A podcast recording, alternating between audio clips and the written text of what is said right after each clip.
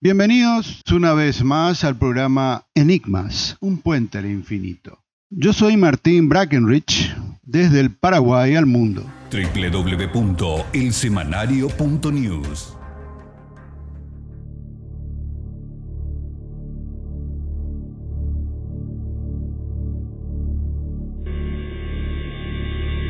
Enigmas, un puente al infinito. Un programa que busca respuesta a indescifrables misterios. Con ustedes, Enigmas, un puente al infinito. La audiencia, esa inmensa minoría, puede escribir a enigmas@elsemanario.news al WhatsApp de Paraguay al 0994 484 396. Enigmas, un puente al infinito. www.grupeblase.com Conecta tu negocio. Planes escalables y todo más fácil. WhatsApp 0986 306 471.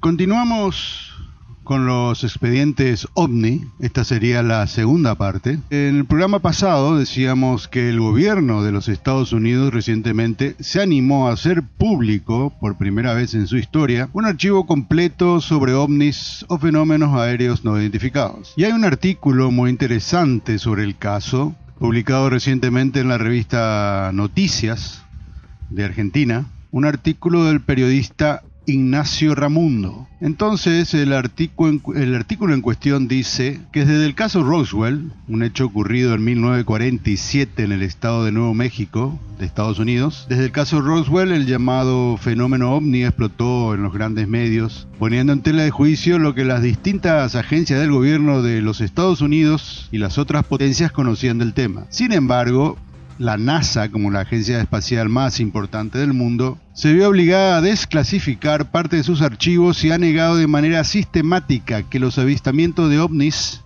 en la órbita baja de la Tierra o en lo profundo del espacio sean realmente de naves extraterrestres.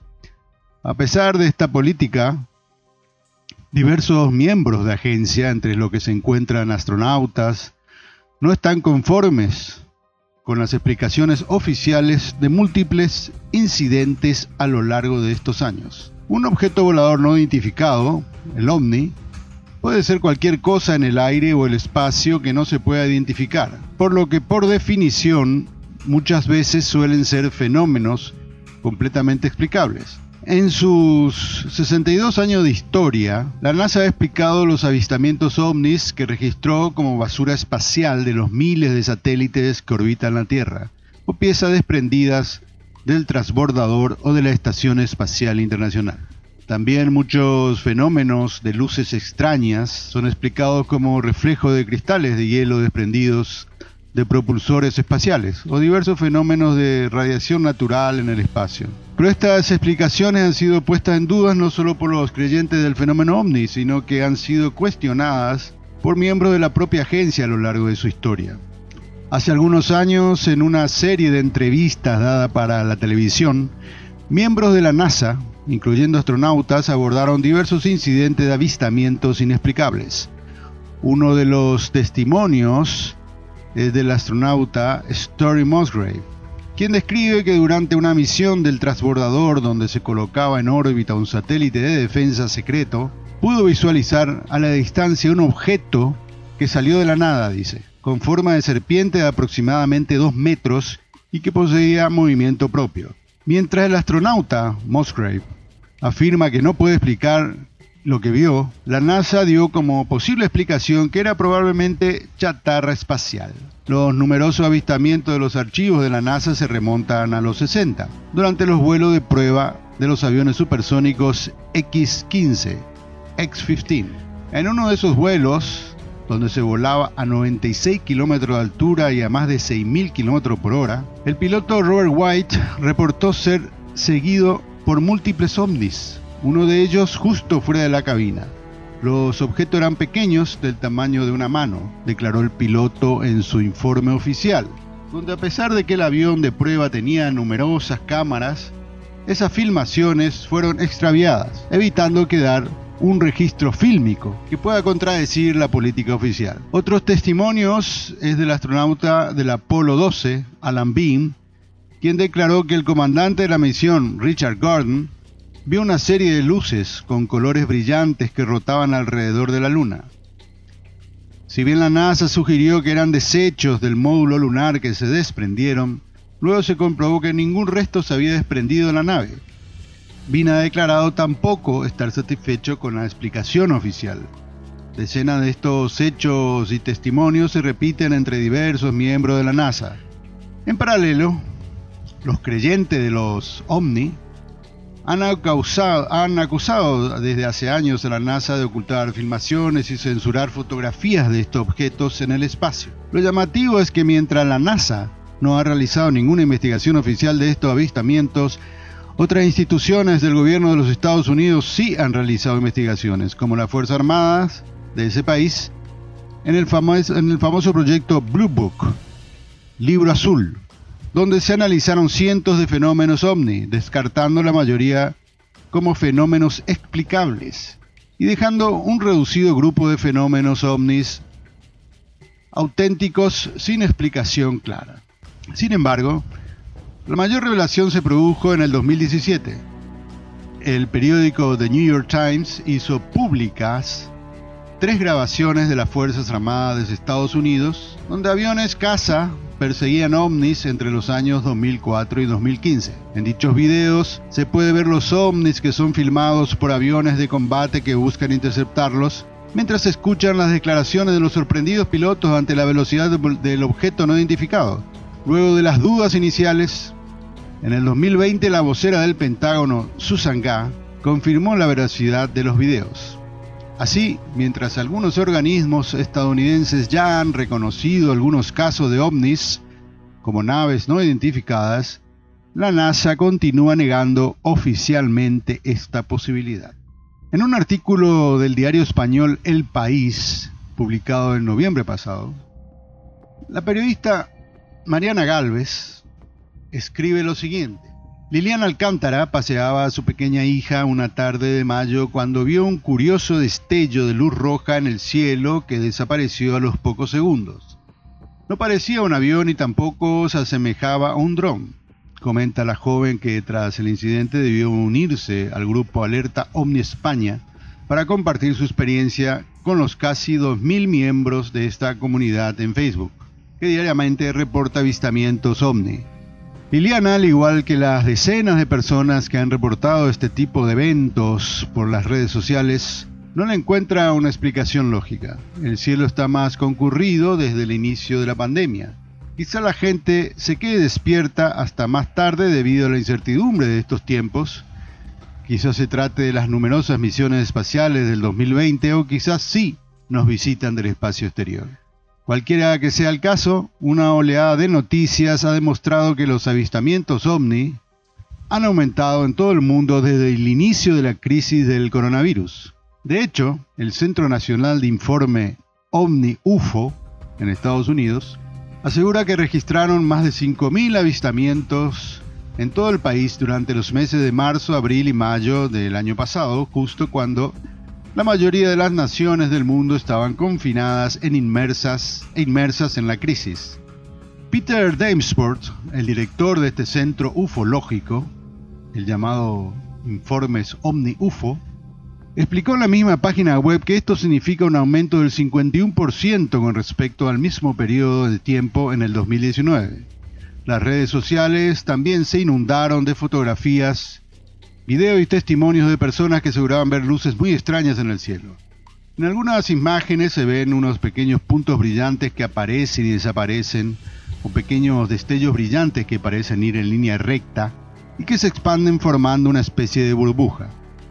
Pero esto, como casi todo, puede tener una explicación. Los destellos que parecen ir en fila son en realidad una red de 700 satélites Starlink del SpaceX, la compañía del magnate sudafricano Elon Musk, que tiene como objetivo brindar un servicio de Internet de banda ancha y de cobertura mundial a bajo costo. Además, algunas, luces, las de mayor tamaño, se pueden tratar de Venus, el sexto planeta más grande del sistema solar, ya que en algunas fechas es más visible después de la puesta del Sol. Esto lo aclaró en su Twitter el divulgador científico español Alex Ribeiro después de que aparecieran numerosos, numerosas eh, dudas en la red. Por su parte, Johanna Díaz, periodista especializado en el fenómeno, periodista especializada en el fenómeno OVNI, explica que sí hubo un incremento de avistamientos, pero que este incremento se dio porque la gente estaba en casa y tenía más tiempo de mirar hacia afuera por la ventana o por el balcón. Todos estaban más pendientes de su entorno y miraban más al cielo, estaban atentos a lo que antes no veían, ya que eso era lo único que se podía hacer en aquel momento. Ahí se encontraron con esas extrañas luminiscencias y objetos voladores, pero son o no son de este planeta. Eso no lo sabemos. El testigo por ahora no tiene la capacidad de comparar el avistamiento con un avión, con un globo, con un cometa, dice Johanan, Johanan Díaz. Pudo darse una mala interpretación, sugiere. Durante el confinamiento los gobiernos de diferentes países vigilaban mediante drones o helicópteros que, su población respetara las medidas de restricción. Así Díaz explica que algunos organismos internacionales que se dedican a investigar el tema OVNI, como la Mutual UFO Network, entre paréntesis MUFON, aseguran que el 90% del total de los avistamientos se trata de malas apreciaciones de los testigos. La única manera de asegurar que estos avistamientos son de índole extraterrestre es que tengamos un contacto real con los posibles tripulantes de las naves, reflexiona Díaz. El furor de los ovnis llegó hasta el Pentágono. En abril pasado, esta institución publicó unas grabaciones de tres avistamientos de objetos voladores no identificados se tratan de unas cintas grabadas entre el 2004 y el 2015 que la Armada estadounidense no había difundido oficialmente hasta ese momento. Por otra parte, en agosto el Departamento de Defensa de los Estados Unidos creó una unidad especializada para estudiar los fenómenos aéreos no identificados, y algo que llamó la atención de algunos medios de comunicación importantes a nivel mundial, ya que crear este tipo de unidades supone una inversión millonaria por parte del Estado. La misión es detectar analizar y catalogar los fenómenos aéreos que pudiesen representar una amenaza para la seguridad nacional, dice el comunicado emitido el 14 de agosto pasado. La herramienta, también la herramienta de Google Trends, también muestra cómo han cambiado nuestros intereses durante la cuarentena. Por ejemplo, en España, las búsquedas de los términos OVNI y UFO incrementaron considerablemente entre marzo y mayo, la etapa más crítica del confinamiento. Curiosamente, este fenómeno también se trasladó a la prensa y a la televisión. Algunos habitantes de Puerto Llano, eh, una, ciudad de España llamada Ciudad Real, aseguraron ver unas extrañas luces blancas que se movían en el cielo. El diario digital de esta ciudad apunta que el fenómeno también se, se apreció en algunos lugares de Barcelona y Granada. Y por si fuera poco, en mayo, en un directo de los informativos de Tele5 se aprecia una luz en forma de disco que pasa detrás del presentador y se hizo viral.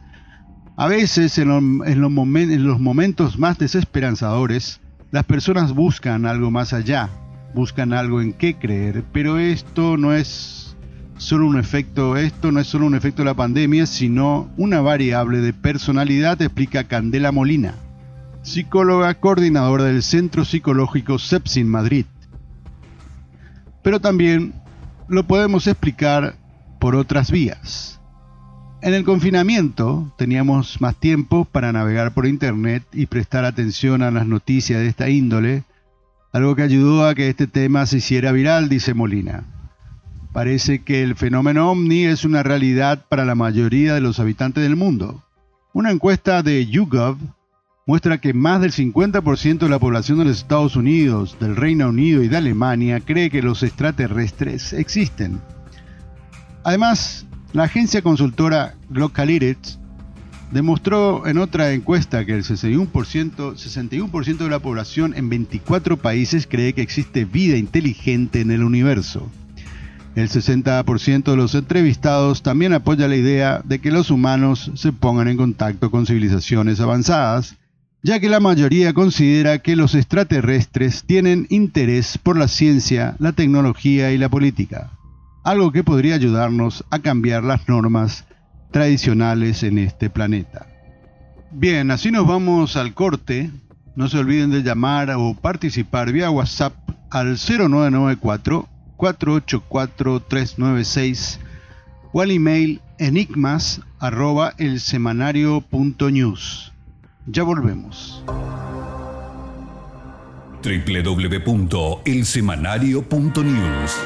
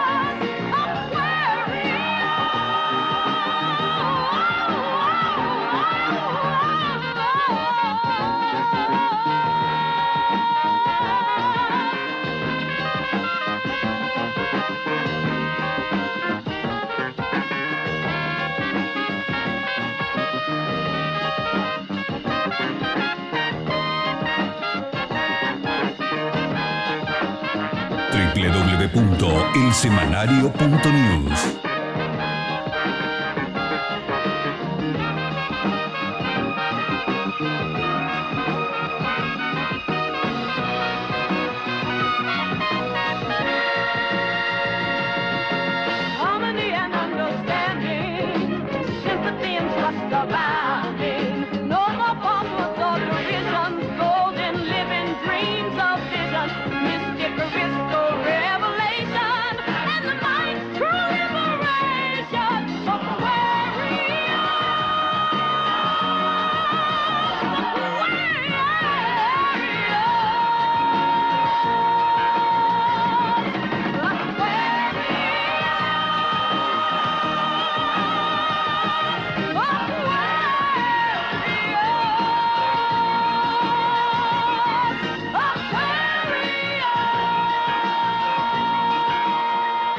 Y de los expedientes OVNI pasaremos a otro tema, la misteriosa isla de San Borondón, también llamada la isla errante, ya que aparece y desaparece sin explicación.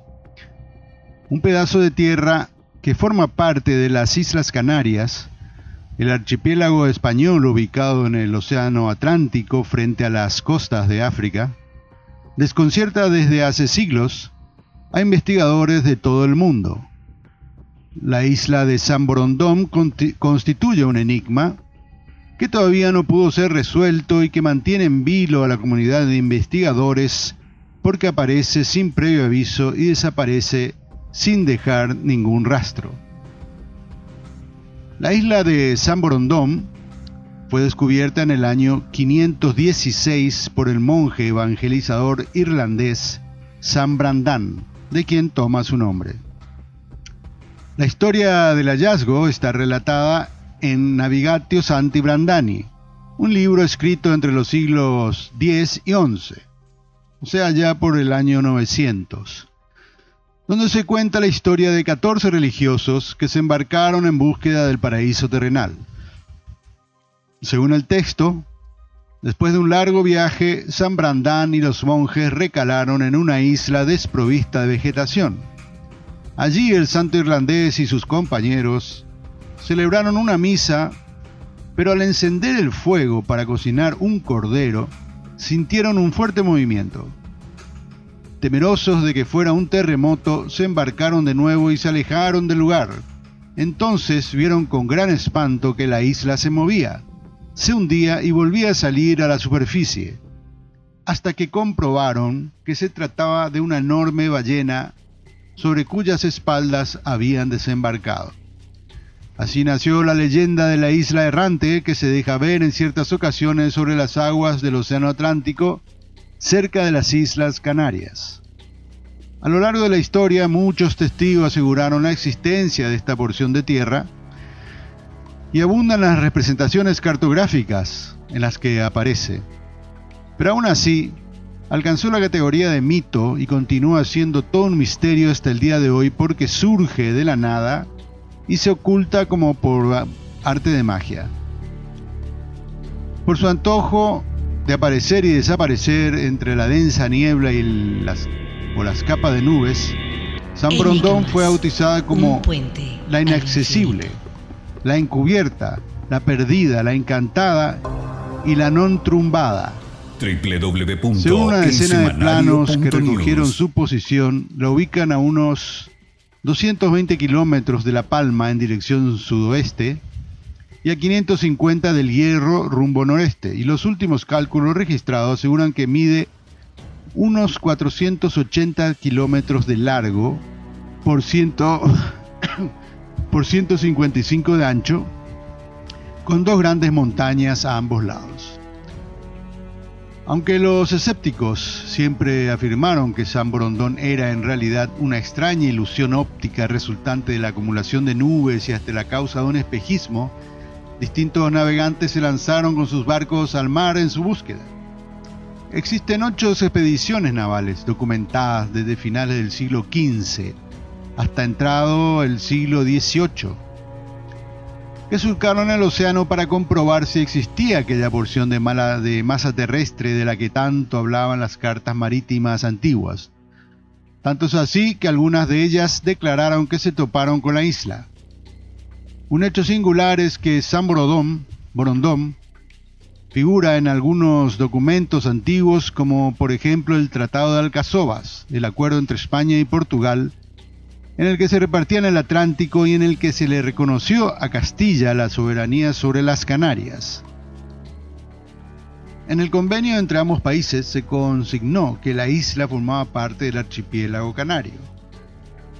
Cristóbal Colón también ayudó a incrementar el mito de San Borondón porque el 25 de septiembre de 1492 detalló que su tripulación observó una isla en unas coordenadas determinadas cerca de las Canarias. Colón, que conocía muy bien el sitio, estuvo pendiente de concretar con exactitud su ubicación.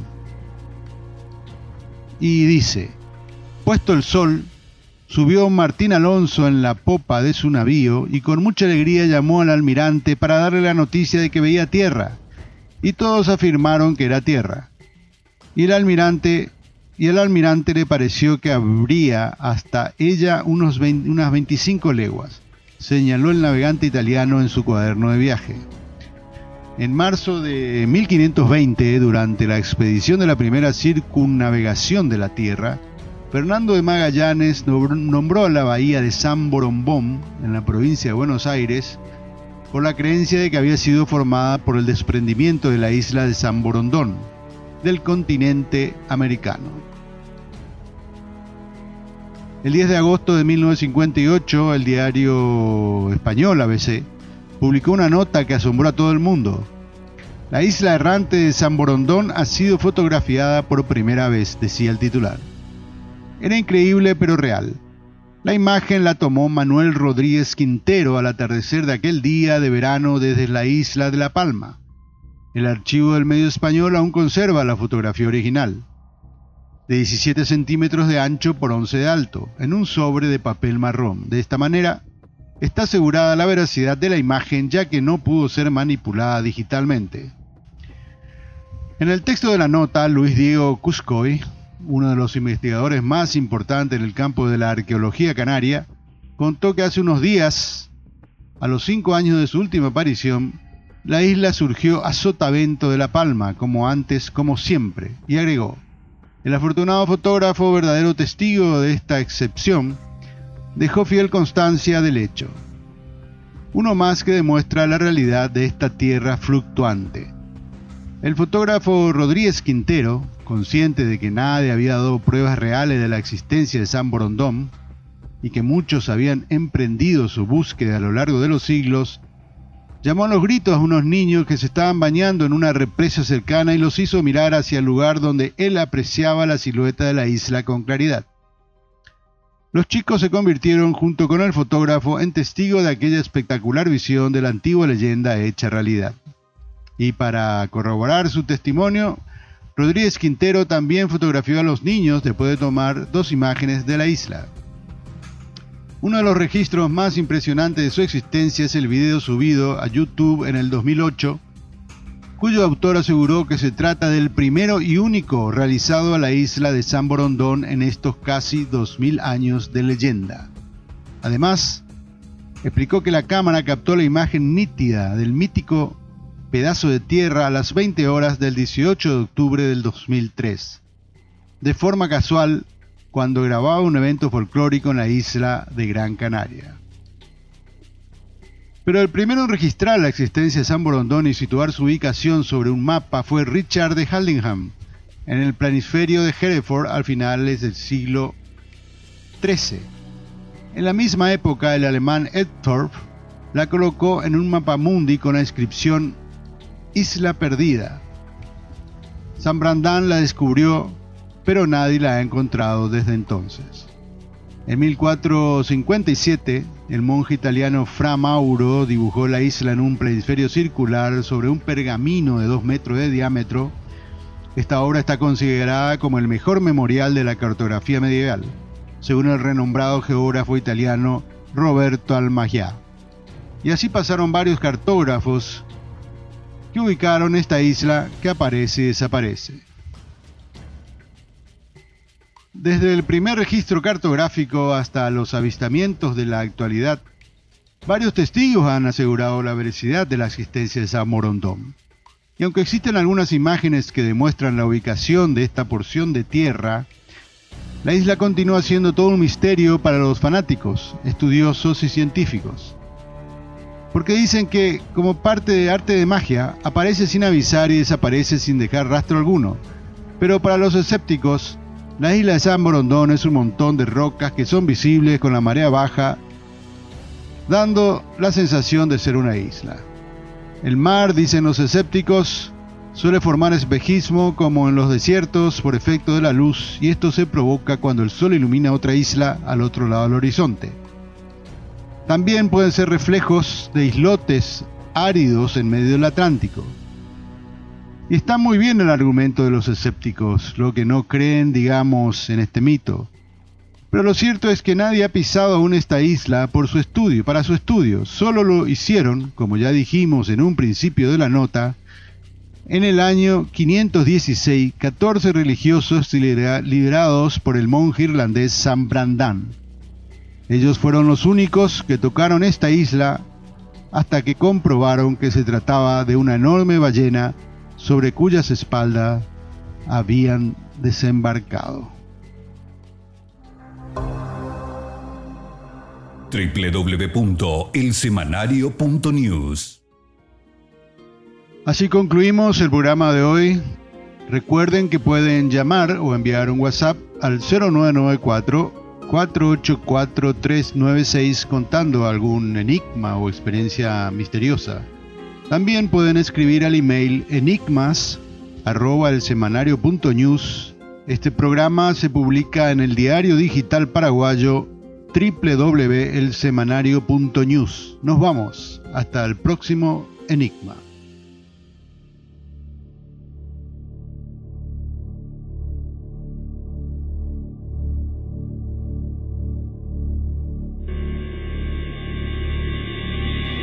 Enigmas. Un puente al infinito.